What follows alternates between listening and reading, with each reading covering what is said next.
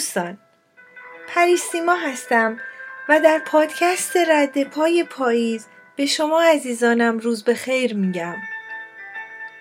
تصمیم دارم توی این پادکست به طور مرتب داستانها و تجربیات تلخ و شیرین زندگیمو با شما دوستانم در میون بذارم.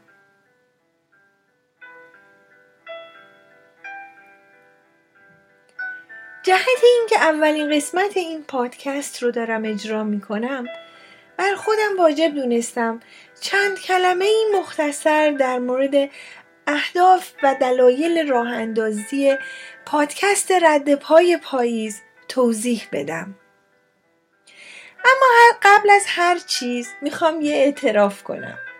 یه اعتراف دوستانه. می‌خوام اقرار کنم که نه دانشمند و محققم نه جامعه شناس و روانشناس نه هنرمند و نویسنده و شاعر و نقاش. هیچ چیز نیستم. من فقط یک زنم و به زن بودن خودم افتخار می‌کنم. به قول خانم فریخته که می‌گفت زن بودن به خودی خود سخته درگیریه مجادله است. مبارزه است. و من با تجربه سالها به در و دیوار کوبیدن و به جایی نرسیدن زمین خوردن و بلند شدن و دوباره و دوباره از صفر شروع کردن. این پادکست رو راه اندازی می کنم تا شاید کنج دنجی یا گوشه خلوتی برای درد دلهای همیشگیم پیدا کنم. حالا شاید وقتی گوشی شنوا که این درد دلها رو گوش کنه.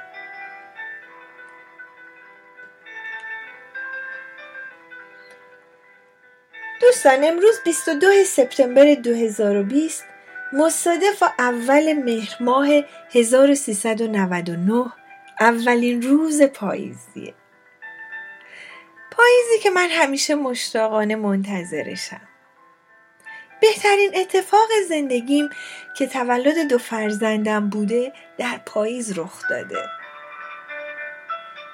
عاشق رنگاشم اصلا دخت پاییزم. عاشق رنگ زرد و نارنجی و قرمز وقتی در کنار اندکی سبز غوغاگری می‌کنم. پاییز اقواگر منو تا سرحد جنون عشق میرسونه.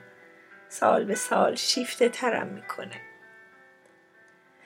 تا به سونا پشت پنجرم خیره به آسمون انتظارش رو می‌کشم. اما پاییز همیشه برام با خودش یه درد و غم غریبی میاره. که من بهش میگم غم غریب غربت. امشب می‌خوام باهاتون در مورد مهاجرت صحبت کنم. توضیح مختصری در مورد فرایند مهاجرت و انواع اون و دلایل اون و بعد از اون در مورد تجربیات خودم در امر مهاجرت توضیح میدم. به نظر من اسم مهاجرت اسم خیلی شیکیه که روی این پدیده تاریخی گذاشته شده. من به شخصه با سالها تجربه مهاجرت و غربت اسمشو می‌ذارم دربدری و آوارگی. بی خانمانی و خانه به دوشی. مهاجرت یا کوچ به فرایند جابجایی از مکانی به مکان دیگه گفته میشه. که از و تاریخ طبیعی اتفاق میافتاده.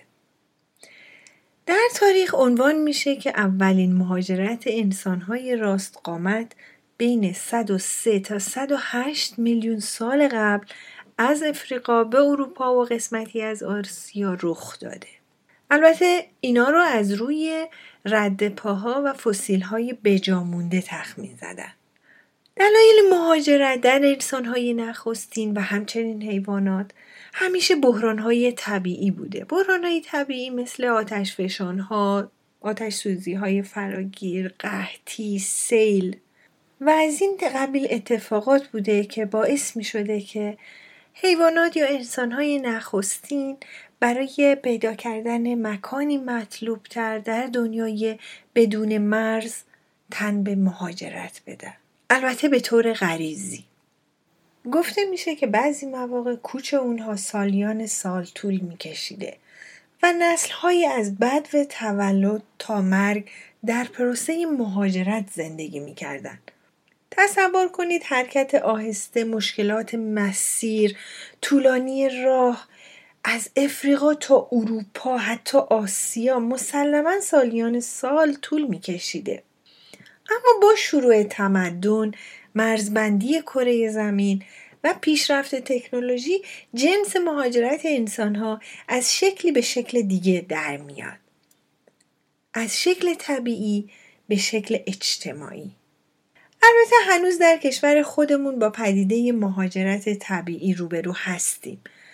ایلیاتی هایی که برای پیدا کردن چراگاه مناسب یا فرار از سرما و گرمای شدید دست به ییلاق و قشلاق می‌زنن به نوعی تن به مهاجرت طبیعی میدن. ما هنوز در اروپا و امریکا شاهد حضور جیپسی ها یا روماها یا به زبان خودمون کولی هایی هستیم که جای ثابتی برای زندگی ندارن. و با تغییرات اقلیمی یا مشکلات اجتماعی مجبور به کوچ از جایی به جای دیگه میشن. البته جالبه که بدونید من اولین بار با پدیده کلی های اروپا در کتاب گوشپشت ناتردام ویکتور هوگو آشنا شدم. معرفی اسمرالدا به عنوان دختر کولی و نمایش دادن شیوه زندگی کولی ها توی این کتاب برای من خیلی جذاب بود. همین مسئله باعث شد که من هنوز هم اخبار و موزیک جیپسی ها رو به شدت دنبال می‌کنم البته همونطور که قبلا هم گفتم با مرزبندی کره زمین و پیشرفت تکنولوژی شکل مهاجرت ها از طبیعی به اجتماعی در میاد اونچه که امروز ما به عنوان مهاجرت باهاش روبرو هستیم یک پدیده اجتماعیه که باز هم به همون علت پیدا کردن جای مطلوبتر برای زندگی اتفاق میافته. مهاجرت های امروزی به اشکال اجتماعی، سیاسی، تحصیلی، کاری، مالی و غیره انجام میشه که هر کدومشون با توجه به پسوندشون دلایلشون رو می‌تونیم پیدا کنیم. مثلا فرض کنید دانشجویی که برای ادامه تحصیل به کشور دیگه ای مهاجرت می‌کنه مسلما برای پیدا کردن بستر مناسبتری برای پژوهش ها و تحقیقات خودش یا گرفتن مدارکی عالیتر از اونچه که در کشور خودش وجود داره یا به طور کلی به دنبال وضعیت تحصیلی مناسبتره که رخت سفر میبنده. کسایی که برای سرمایه گذاری مهاجرت می‌کنن مسلما به قصد پیدا کردن فضایی امتر برای انباشت و افزونی سرمایهشونه که دست به مهاجرت می‌زنن. البته این روزها باید اضافه کرد که بعضی مواقع حتی خدا هم نمی‌داند که این سرمایه رو از کجا آورده یا بیماری که به امید بهبودی برای استفاده از تجهیزات پزشکی بهتر و متخصصین قابلتر برای درمان به کشور دیگه ای سفر می‌کنند اینها همه و همه به دنبال پیدا کردن مکان مطلوبتر هست که بار سفر میبندن. یا به کلام دیگه می‌خوام بگم که به دنبال نیازی که در خانه برآورده نمی شود مهاجرت می‌کنن. فرد روشنفکری که تنها به علت داشتن افکاری متفاوت با دولت مردای سرزمینش بدون هیچ پشتیبانی مالی، روحی، عاطفی، بدون قرانی پول رخت سفر میبنده به دنبال جای امن و به دنبال آزادیه که دست به مهاجرت می‌زنه. یعنی همون نیازی که در خانه برآورده نمی‌شود. ای کاش ای کاش آدمی وطنش را مثل بنفشه ها در جعبه های خاک یک روز می توانست همراه خیشتن ببرد هر کجا که خواست. در روشنایی باران و در آفتاب پاک. البته باید خاطر نشان کنم که به نظر من بین همه این مهاجرت ها غیر از برآورده شدن نیازی که در خانه برآورده نمی شود غم غریب غربتی که بر دل آواره وطن سنگینی می‌کنه هم مشترکه. نمی‌خوام تفاوت بین مهاجرت مرفه بدون دردی که برای پیدا کردن مکان امتری برای سرمایش دست به مهاجرت می‌زنه. با روشنفکر سیاسی که برای آزادی اندیشه و بیان با ترس و لرز و وحشت از زندانها و شکنجه ها کوله بار سفر میبنده. کتمان کنم.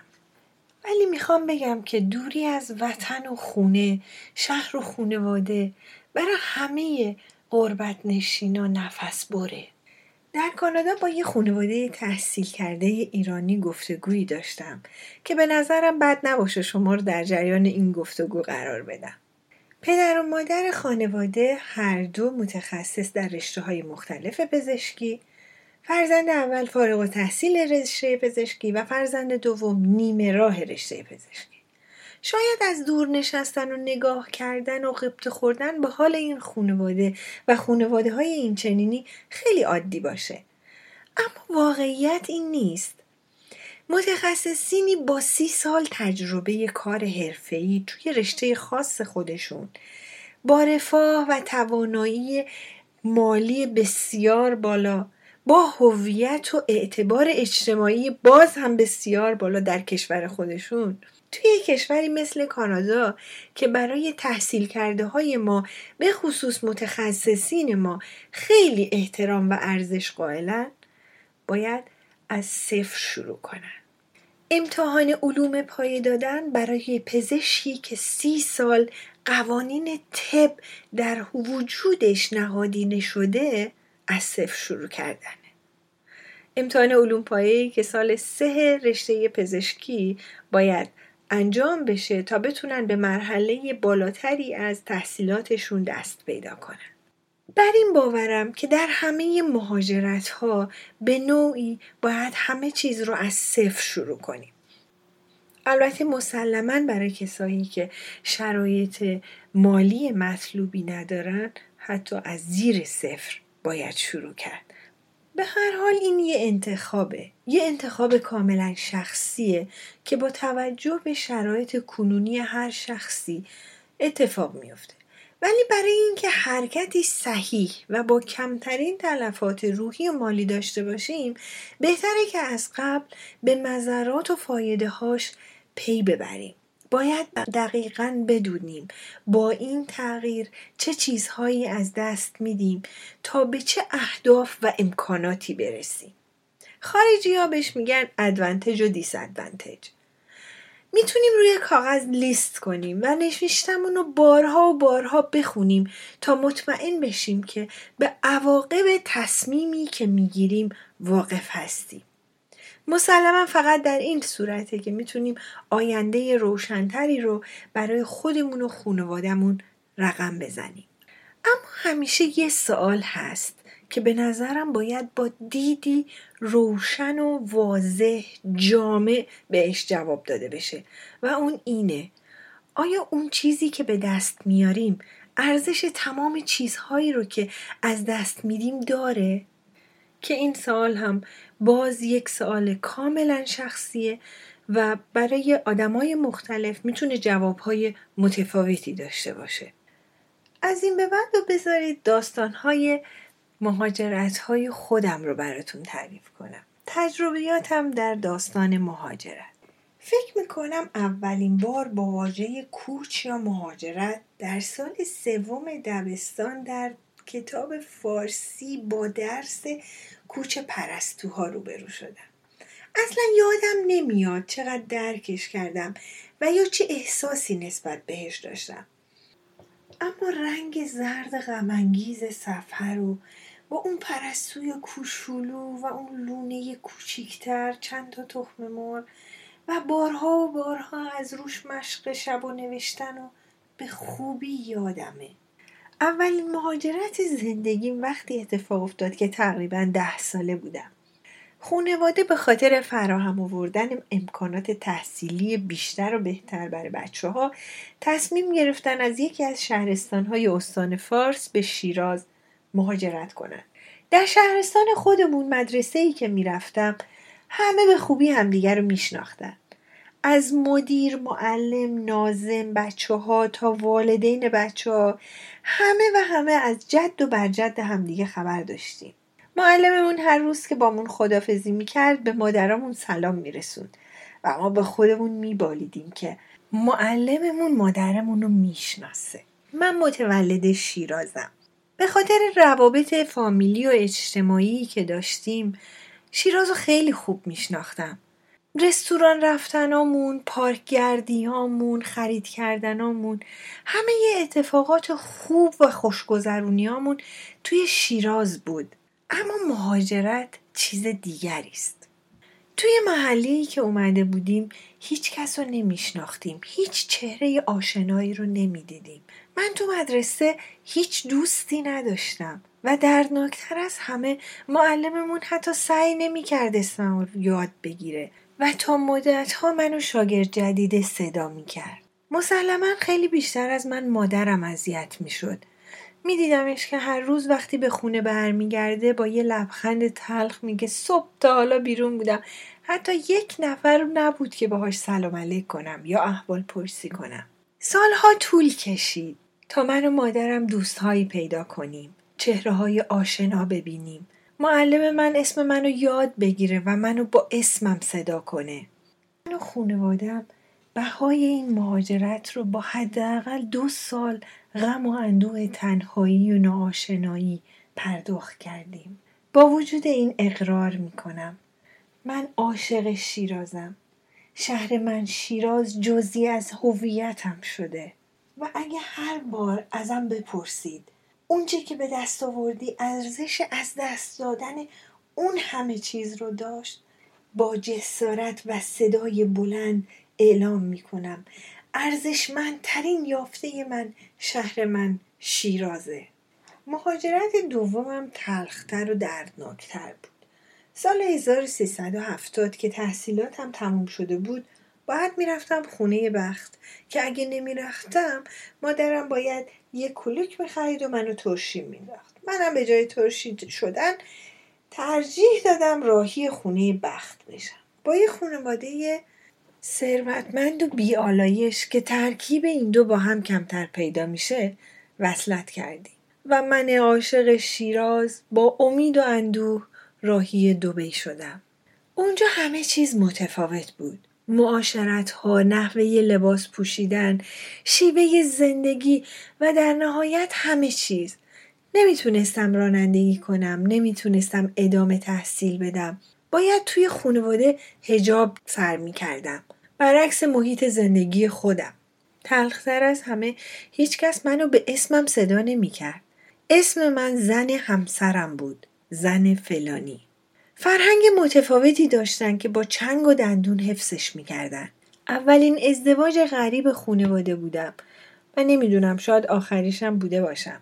فرزندان دختر درس میخوندن ولی در نهایت برای خونداری، شوهرداری و بچهداری تربیت می شدن. شیوه ای که اصلا باهاش آشنایی نداشتم.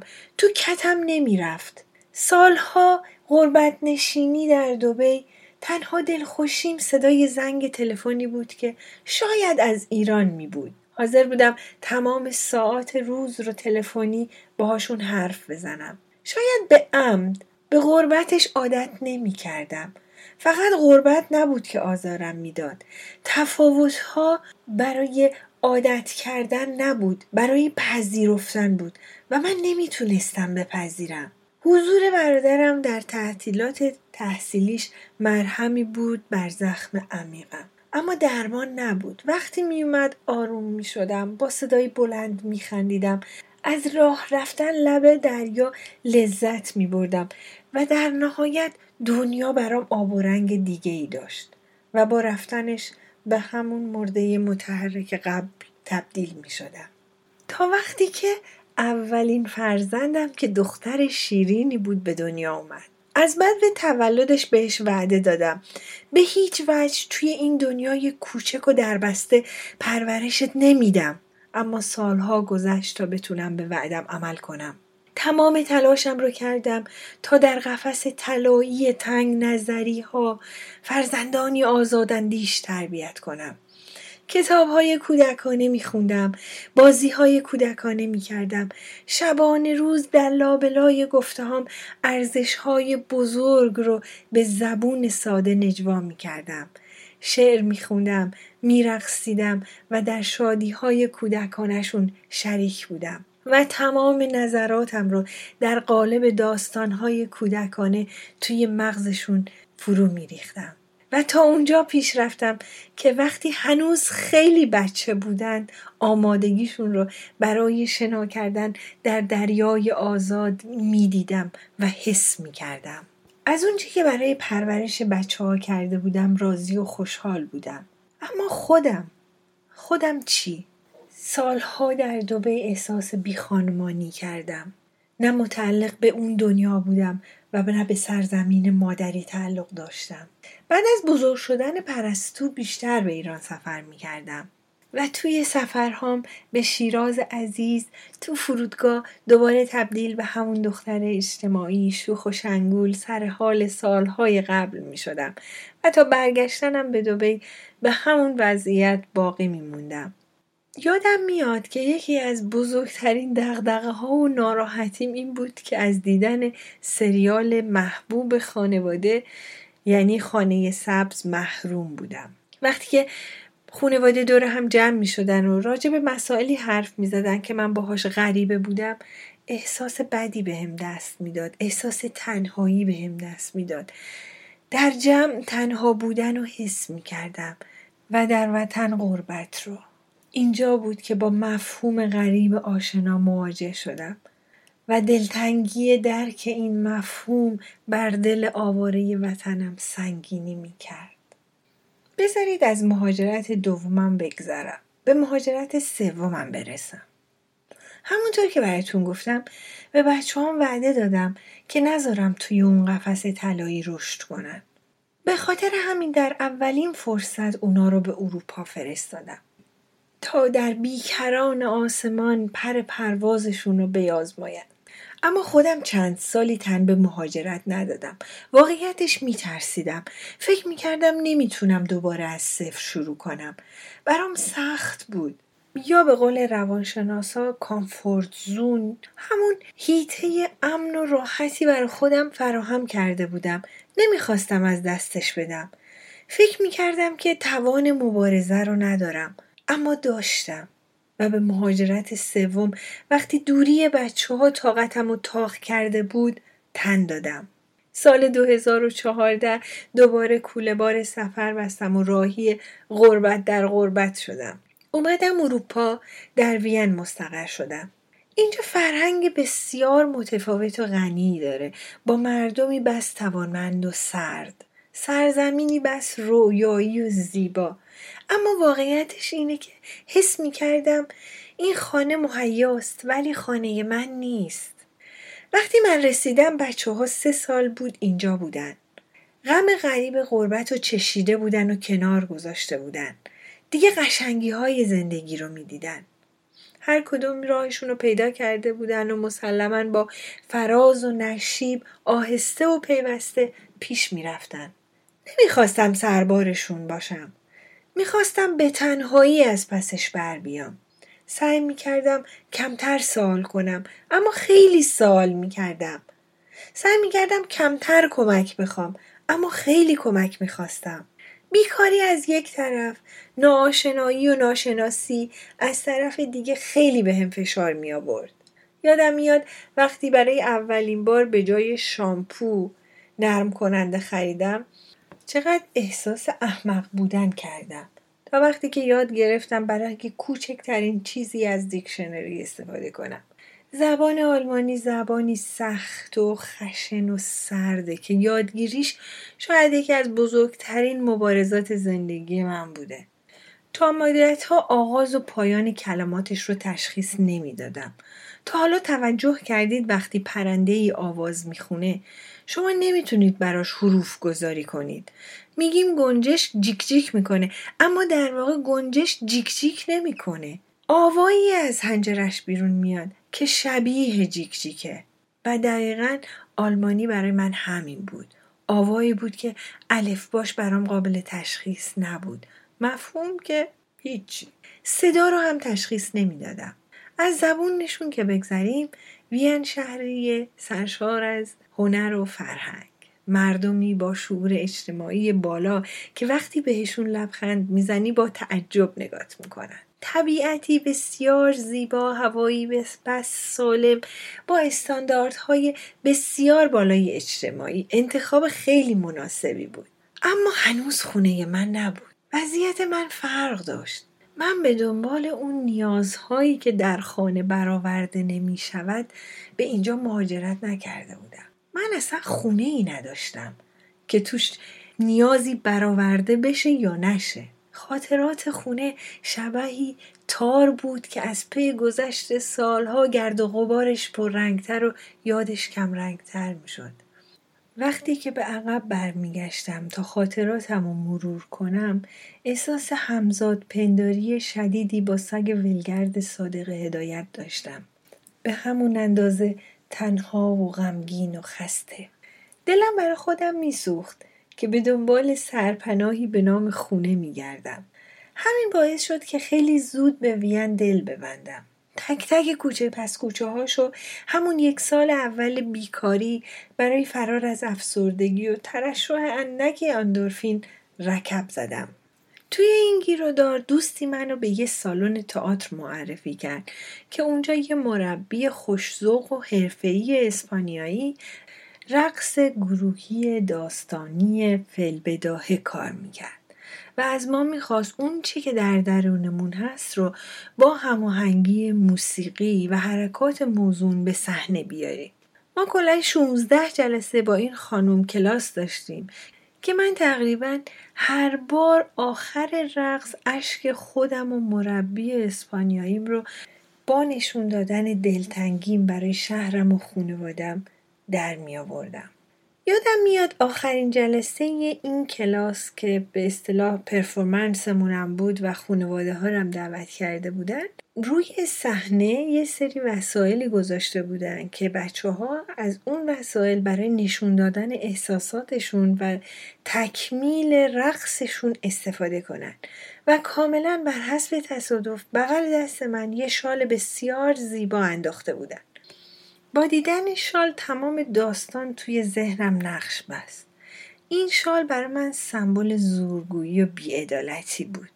با آغاز موزیک شال رو به سر تا پای خودم کشیدم و با وجودی که هیچ چیزی از من دیده نمی‌شد با هیجان زیاد با موزیک همراه شدم میرقصیدم و هیجانات خودم رو روی صحنه نمایش می‌دادم در یکی از ضربه های موسیقی کمی از شالم و کنار زدم چشمارم رو بیرون آوردم و با تعجب صحنه رو نگاه می کردم و همینطور با هیجان می رخصیدم و کنجکاویم رو با حرکاتم به بیننده هام نشون می دادم.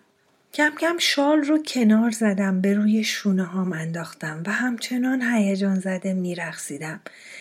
در ضربات پایانی موسیقی شال رو دور سرم چرخوندم و با پرشی نه چندان کوتاه شال رو به هوا و خودم رو به زمین پرتاب کردم. سی سال از مهاجرتم به دوبی شش سال از مهاجرتم به وین میگذره. سردرگمم نمی‌دونم خونم کجاست. نمی‌دونم شهرم کجاست. وین رو دوست دارم و آزادانه و خوشحال دارم توش زندگی می‌کنم. ولی عاشق شیرازم. شیراز جزی از هویت منه. شیراز فقط یک شهر نیست. درختاش آسمونش خیابوناش کوچه پس کوچهاش با من حرف می‌زنن. احساس داره. حسم می‌کنه. درکش می‌کنم. ولی نمی‌دونم. وقتی دلم می‌خواد برا خونه تنگ شه برای کجا باید تنگ شه؟ 25 سال خاطره از دوبی کم نیست. اونقدر زیاد هست که نشه فراموشش کرد و نشه نادیدش گرفت. دلبستش نشدم اما وابستش شدم. اون کسی که الان هستم در دوبهی ساخته شد. نیمه فعال عمرم توش گذشت. دوستام روابطم بیمارستان تولد بچه هام مرکز خرید پاتوقم سینمای مورد علاقم که بیشترین لذت زندگیم رو با دیدن فیلم های عاشقانه شاروخان درش رقم می زدم. سردرگمم. شما بگید خونه من کجاست؟ شهر من گم شده؟ شهر من شیراز چه شد؟ خاطراتم چی میشه؟ خاطرات تراس خانه پدری؟ ترازی که تابستونا توش همه خونواده خواهرها و برادرها نوه ها و خلاصه همه فامیل توش جمع می شدن. شادیهاشون رو با هم تقسیم می‌کردن. مشکلاتشون رو همونجا حل می‌کردن. و مادرم که با شربتی که شیره شکرش رو قبل از تابستون آماده کرده بود. چون می‌دونست فامیل فرصت کافی برای حل کردن شکر در آب رو بهش نمیدن. ازشون پذیرایی می‌کرد. و هر روز عصر بارها تکرار می‌کرد.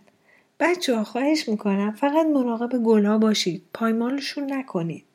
تراس خانه پدری و باغچه خانه مادرم آنچه که برای من در خاطرات به یادگار مانده.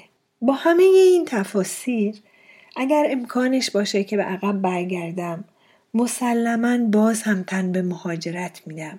به نظر من مبارزه برای یافتن مکان و شرایط بهتر زندگی حق مسلم همه ماست. هر کسی که رفتن رو به جای موندن انتخاب می‌کنه باید بدونه.